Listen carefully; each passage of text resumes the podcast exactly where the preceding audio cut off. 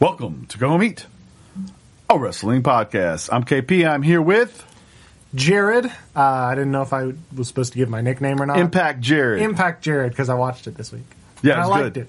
It was was good, right? Yeah, I, I, they do. Uh, they do well. I think they're really starting to hit their niche again after about six months off. Yeah, I stopped watching for a little while just because I felt like after a handful of people moved in, they kind of lost the, the charm. But I watched this episode and I was like, oh yeah, I really like all these guys. There's a lot of really, really talented guys there. Chris Bey, Speedball Mike Bailey. The Bullet Club infusion to me has done what I think they had hoped the Omega infusion would do. Yes. right? Yeah. Okay, I think so too. I think so too. Now we're going to talk about CM Punk today. We're going to talk about his path in AEW from beginning to this week, which was the huge MJF feud, which ended in an MJF match in Chicago. We'll talk about all of that. We'll talk about the impact of the results of that and the impact of Punk's presence in M- AEW, along with the way Bryan's been handled and the kind of a generalization of what they've done with the newer influx of talent and what that says to the company in general. I think it's going to be a fun, I think it's going to be an interesting and fun conversation.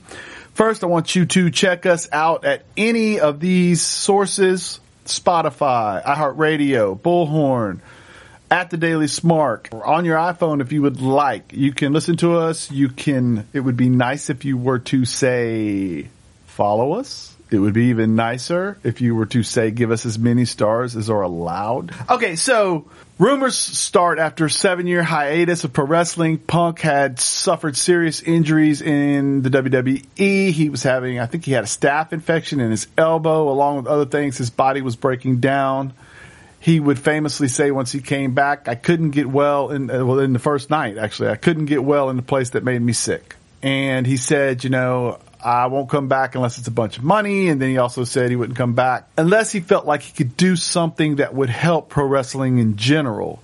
So rumors abound, and at some point, people start to realize that he's negotiating contracts. And it wasn't a well kept secret when he hit Chicago, Illinois Everyone knew. the biggest secret to me or the biggest thing that really hit me was when he said when they opened the show and you hear the opening riff Vernon Reid playing cult of personality Living Colour tears in corey glover's voice comes on and boom chicago goes crazy you can barely even hear the music after the riff I've never heard a pop that loud. yeah, it was nuts. And Punk, especially considering it was an arena, not a stadium, right? And so then Punk comes out, it's nuts. He winds up eventually sitting down Indian style and explaining his path back to us. He has said since then he wasn't 100% sure how much people would care that he came back. Hard to believe in some ways, but you have to remember too, there were seven years that he was telling people no. And suddenly people at some point started going, well, he, why are you asking him to come back? He doesn't like us. It wasn't he didn't like wrestling and he, it wasn't he didn't like WWE. It turned into he doesn't like us. That I can, I can almost understand his, I don't know for sure. Every wrestler comes back and they always say the same thing because they're, you can't help it. You wonder, you know, do they remember me? Do they not remember me? It, you know, singers, same thing. You know, when they come back with a band that had gone on a hiatus or whatever. So we have this huge comeback, the open mic thing. Speaking of working with the new talent is the thing he, he underlines. I don't think he really, if he did mention the world title, he did not emphasize the world title. That has not been an emphasis for him coming in. Punk, to understand his st- his status in pro wrestling, Punk is the voice of the voiceless, the character. Depending on how you look at it, you could think of him as a complainer. You could think of him as a person who's pointing out the errors in the in the company. He's he when he gets the WWE the WWE gig, he is immediately a heel. He has feuds with Hardy. He has feuds with Jericho. Eventually, though, everything starts to snowball into these these moments with Cena, which really kicks off in a huge way with the pipe bomb, in which post a Cena match, Cena's lying in the ring. Punk sits down Indian style on the and famously, and to some degree, to Vince's credit, Vince said, "Go out there and air your grievances in the public." I don't know that he thought that the grievances were that legitimate. And Jesus. and Punk laid out all the way through your doofus son-in-law, the whole gig, son-in-law. what was wrong with the company, how John wasn't at fault for these things, and he didn't dislike John for being in that. But John, you happen to represent a company that is to some degree evil. You know, Colt Cabana, high Colt Cabana mo- moment, all of that. It goes over huge. He wins the title. He takes it back. He wins the title in Chicago. Uh, the the gimmick is he he hasn't signed a contract yet. Will he ever come back to the WWE? He flees with the title to his home right outside of Chicago Stadium. Huge. One of the biggest things in pro wrestling in that entire decade. And one of the bigger moments in pro wrestling when you consider the status of WWE, especially at that time where they were the only American pro wrestling huge company, right? Then we have Punk Lee. But well, of course, he he loses the belt. There's it's not like he left champion. I, I hope No, I didn't. no. I hope I didn't say that incorrectly. No. Now we get to the return. What did you think about his first coming back? Were you excited? How did that? Well, I never really watched outside of the pipe bomb anything that Punk did in WWE. I've like since gone back and I think we watched like the WrestleMania match with Mysterio. But yeah, uh, outside of that and like seeing some stuff with the Punk and Cena, I think we watched that match together. Yeah, and we, yeah, we, we did watch Punk and Cena, uh, which which we watched, we watched one of them, right? I we watched the one where he escaped with yes, the belt. yes, great match, killer. Yeah. Um, but like before Punk came back, I did wasn't like super familiar with his stuff. Out, again, outside of the pipe bomb, which I thought the pipe bomb was great. Wait, wait, wait. We did watch some of the Ring of Honor work with Punk. Yes, yeah, yeah. We watched some of the the real old matches with like Joe and Joe, all that. Oh It's my tremendous God. work. They, they just killed each other. Yeah, yeah, yeah, yeah, yeah, yeah, yeah, yeah. yeah, yeah. they just went around killing each other. Right. Fantastic. Mm-hmm. Yearn for simpler days, right? Right. Um, but yeah, I wasn't super familiar. I was, I mean, I was excited in the in the way that just like I thought he was cool. Like even not seeing a lot of his stuff, he's just he's just cool. You know what I mean? I love yeah, the aesthetics. I loved the way he talked. Uh, I just thought it was cool. I like great. So when he came back, I, I, I don't know. I, I got swept up in the moment.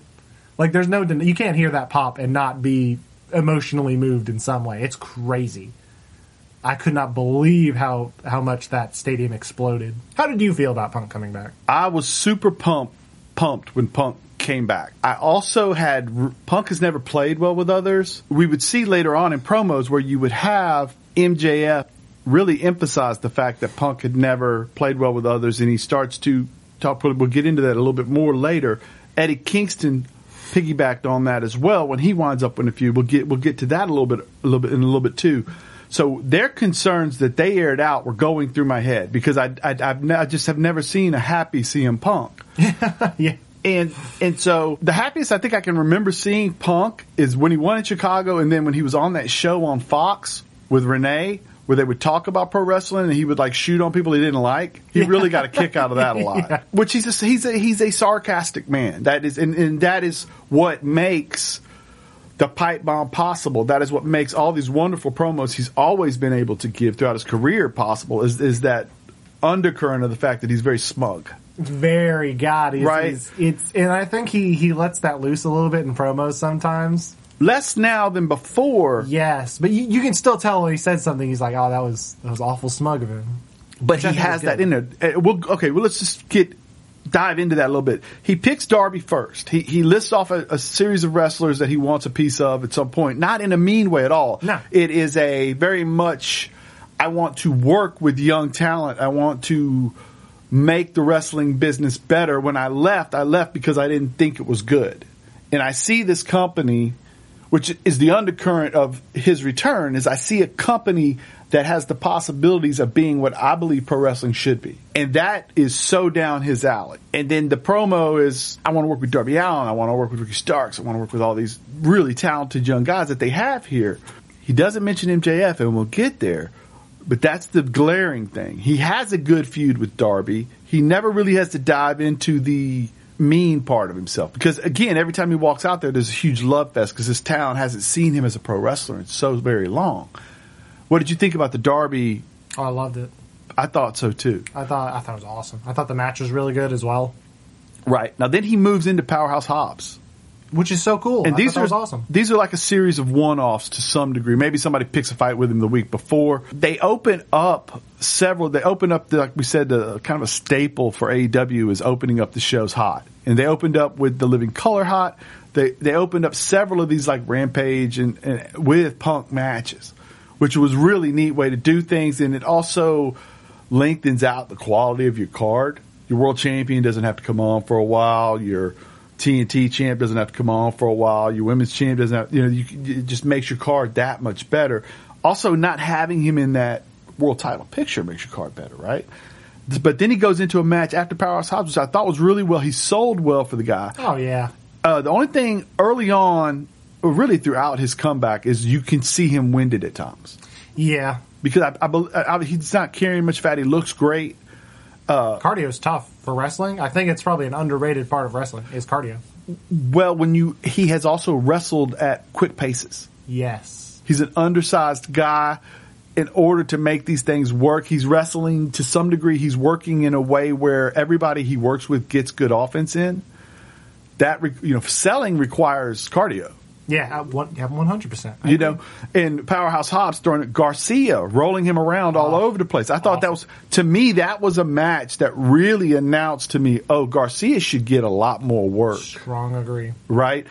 And then Sydal, you were reminded of how good Sydal is. And again, what you're seeing him do is lengthen the mid card by wrestling these guys and having, you know, eight minute matches with guys that normally a comeback wrestler would, would squash. Yes, but, But- that's not the that's not the story they're telling with Punk. And that's not what he wants to do. That's not what he ever did either. You know what I mean? It wouldn't make any sense if he came back and started slugging folks. Right. Fish, who's a great oh. wrestler. He has a great re- a match with Fish. Now, along the lines, when these things are coming around, you can see MJF feeling neglected, Yes. right? Yes. Now we get to an Eddie Kingston Oh, I love that feud. and the Kingston promo was everything Kingston feels about his Indies experience before he really got his chance. Chance he unloads on Punk. And I do believe Punk was a leader in the ROH locker room, like he said. I, I mean, we've heard Seth talk about going to take wrestling classes and train for, or trying out for in front of Punk Yeah. for ROH. He says, you know, you you you didn't help you didn't help me develop. Eddie, and, you know, you thought I was a slob, and then of course Punk, when attacked, Punk comes back and he says, "Well, you were a slob." Basically, you know, everything I said about you was true. I think that that back and forth is probably my favorite Punk back and forth so far, even even above the MJF one in my opinion. Mostly just because I like how he's the heel. In that situation, everyone was chanting for Eddie, not Punk. I thought that was so crazy too that Eddie was getting more more love in that situation than Punk was. I thought that was so crazy. Right. But, But- I thought that that made Eddie even more legitimate. You know what I mean? Right, absolutely. It also emphasized if you if you think about it logically, you can understand where Punk was coming from back then. Eddie has every bit of the mic skills to be a world champion anywhere he'd ever been. If he had a if he had a steroid problem, he'd been world champ by now. Am I right? I, I agree. If he looked like all the guys that do steroids or did steroids in those time periods, he'd have been he'd have been at least the TNA champ. At the very least. And instead, he winds up being a manager for LAX, which don't get me wrong. Some of my favorite work, work in wrestling history is his work with Santana and Ortiz in those rivalries they had in Impact. Money, you know, they money, had they had matches where they wrestled on wood boards. Crazy. Uh, oh, incredible! But my my point here is we understand because one thing Punk emphasizes: he never lies. No, man, yeah. even if it and by saying you were a slob, if you're the baby face, you don't say that.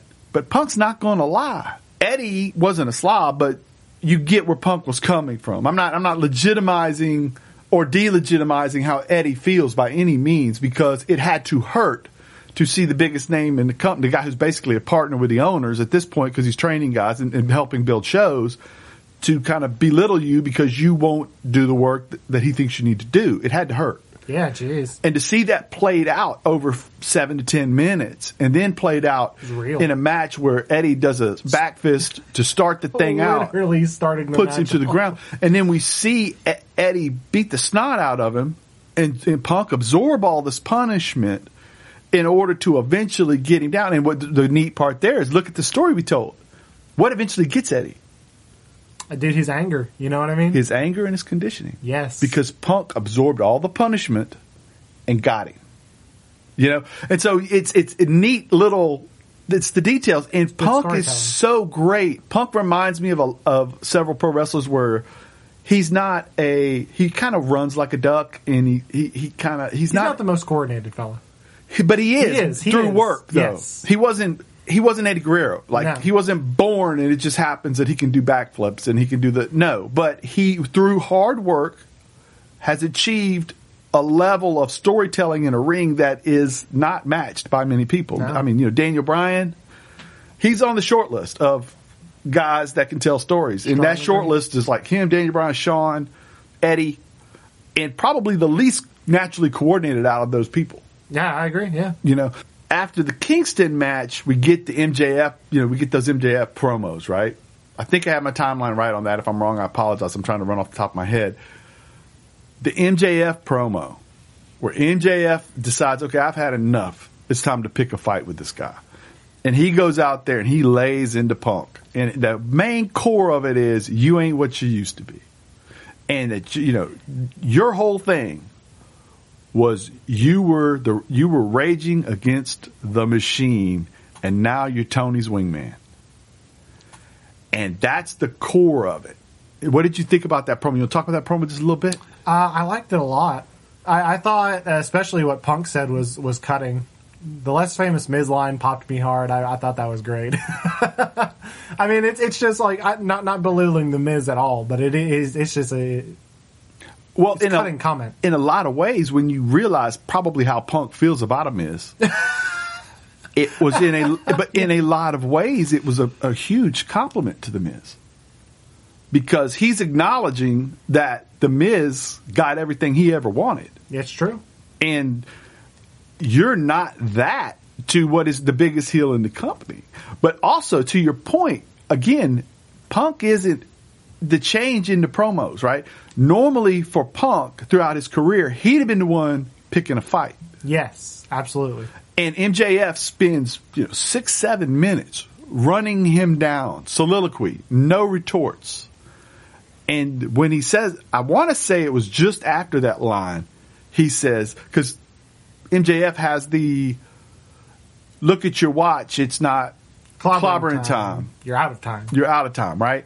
And he says, Oh, I got time, right? Once he says that, he's like, Okay, you ask for it. And then that line, then there's this, the, you can't see me, you know, you might as well do You might as well come out here preaching hustle, hustle, loyalty, and respect. Correct, but I can see you, which that turned into the Cena line, and then later the line from MJF where he says, "You were second fiddle to both Cena and Hunter," leads back to the line of your doofus You doofus son-in-law. son-in-laws. He says, "You know, you can't be number one around here till." Then he also goes in on the four pillars, which not only tells you the respect he has for all members, including Britt, who he says has replaced MJF as a pillar but it also tells you that he's paying attention to. He's not just there taking a paycheck. He's actively involved. He knows what the storylines are. He understands that we have put this company and built it around people that are younger than me. There are four pillars. I'm not one of them, but I'm going to put you down. you know, eventually you you decided you were the young gunslinger. You decided to come over and mess with the old guy, and I'm going to put you down in, in the quick draw right here.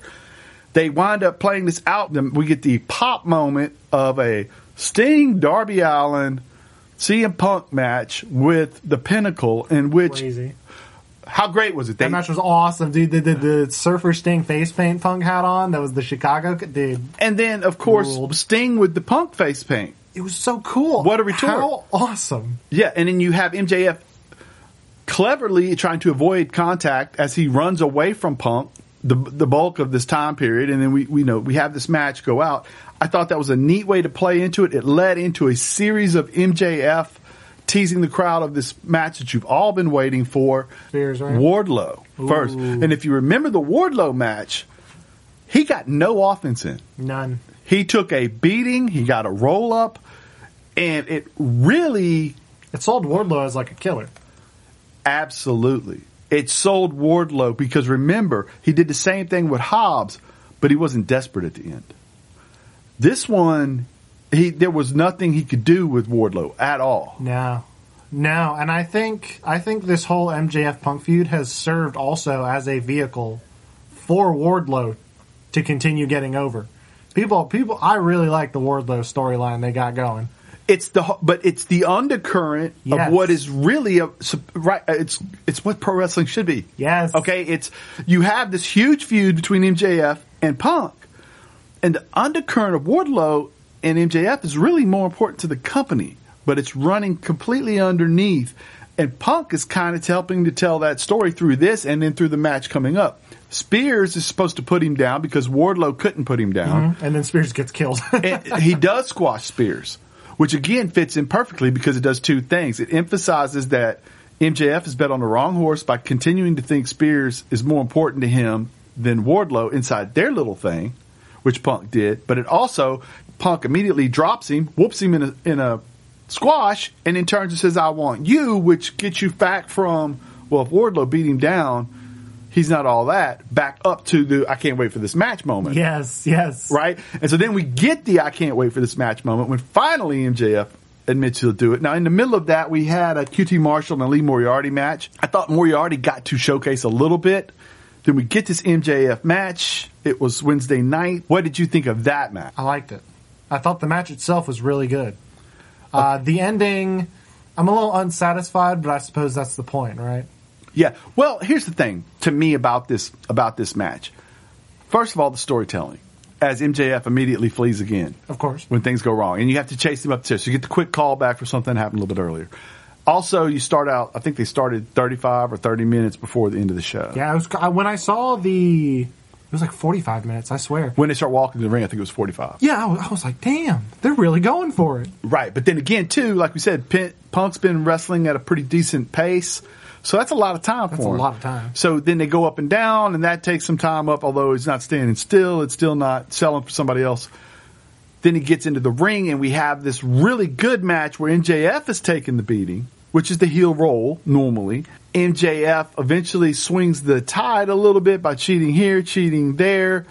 He, I think he does the hind kick into the groin section to Yeah. set up, which he has a string to tie around Punk's neck and choke him out. And here we have in Chicago Punk going to sleep in the middle of the ring as he's in a chokehold with a rope that the referee can't see. Oh my God, not this way.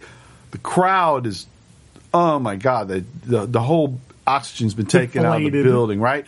And then the referee sees it and we restart the match. And so we assume Punk has to win. Punk's got to win. He almost gets him in the roll up. We have a whole nother match in which Punk is on the aggressive a lot of the time. Wardlow comes out when MJF is at his weakest.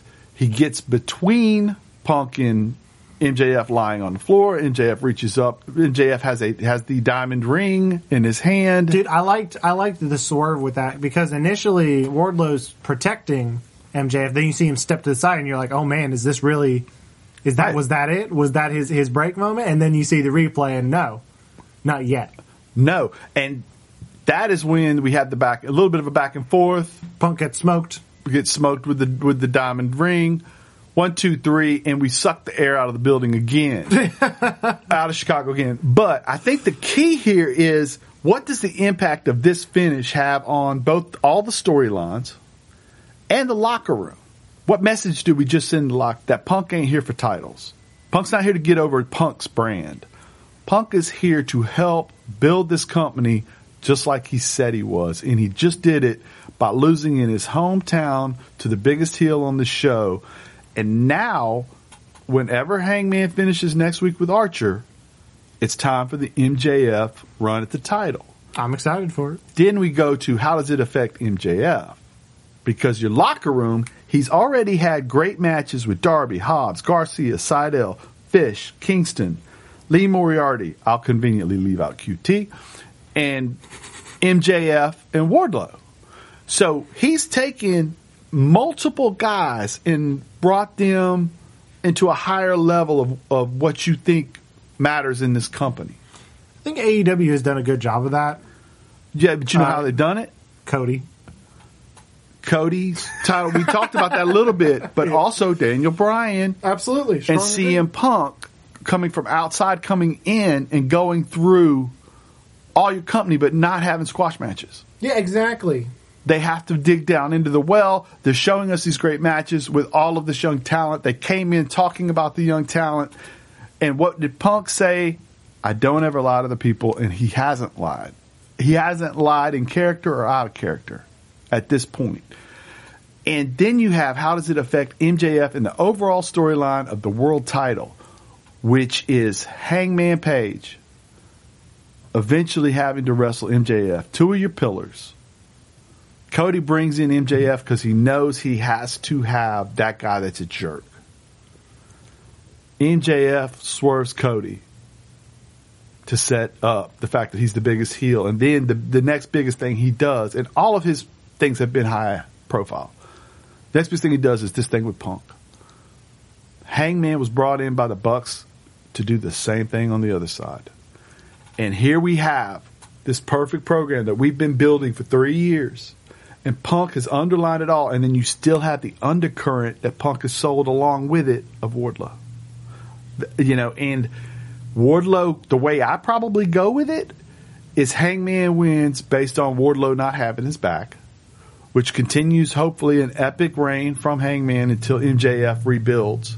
But then you go straight into Wardlow MJF, which gives MJF another big time high profile thing and it anoints you know when Wardlow if he goes over Man, he's made. You know what I mean? then He's he made. has Hangman right and so you really have this great scenario of where we could be going in this company and Punk has kind of been the base the floor of all of that which was what he swore to us he was going to do And that's great. Yeah, it's, that's it's, great, it's you know I incredibly neat, right? And it's absolutely.